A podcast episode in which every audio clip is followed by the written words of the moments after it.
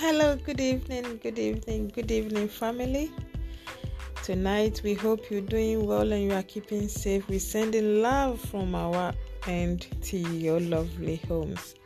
Tonight, we quickly read a scripture from Psalm 91 11, 11 to 12. Psalm 91, verses 11 and 12. And I read For God will command his angels concerning you to guard you in all your ways. They will lift you up in their hands so that you will not strike your foot against a stone. Tonight we declare with you that may no evil befall thee. We dispatch seven ministry angels to protect your going out, your coming in, to protect your lying down, your waking up. They that dig a pit for you to fall in, may they fall into their own evil pit in the mighty name of Jesus.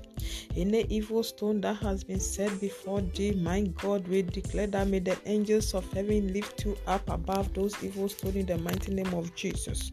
As the scriptures has promised, God has already commanded our angels to protect us, for we will we will not die before our time that we will live to declare the wonderful days of Jehovah God. Tonight we declare that your going out up is protected, your coming in is protected, your lying in is protected, your waking up is protected. For Jehovah God will part the Red Sea for you. He will restore every blessing that was scattered.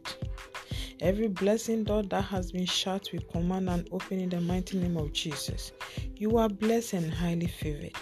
May you stay blessed and stay blessed. Keep smiling. Know that God has got your back. You are blessed and highly favored. For if God be for us, who can be against us? Have a good evening. We love you. Keep smiling.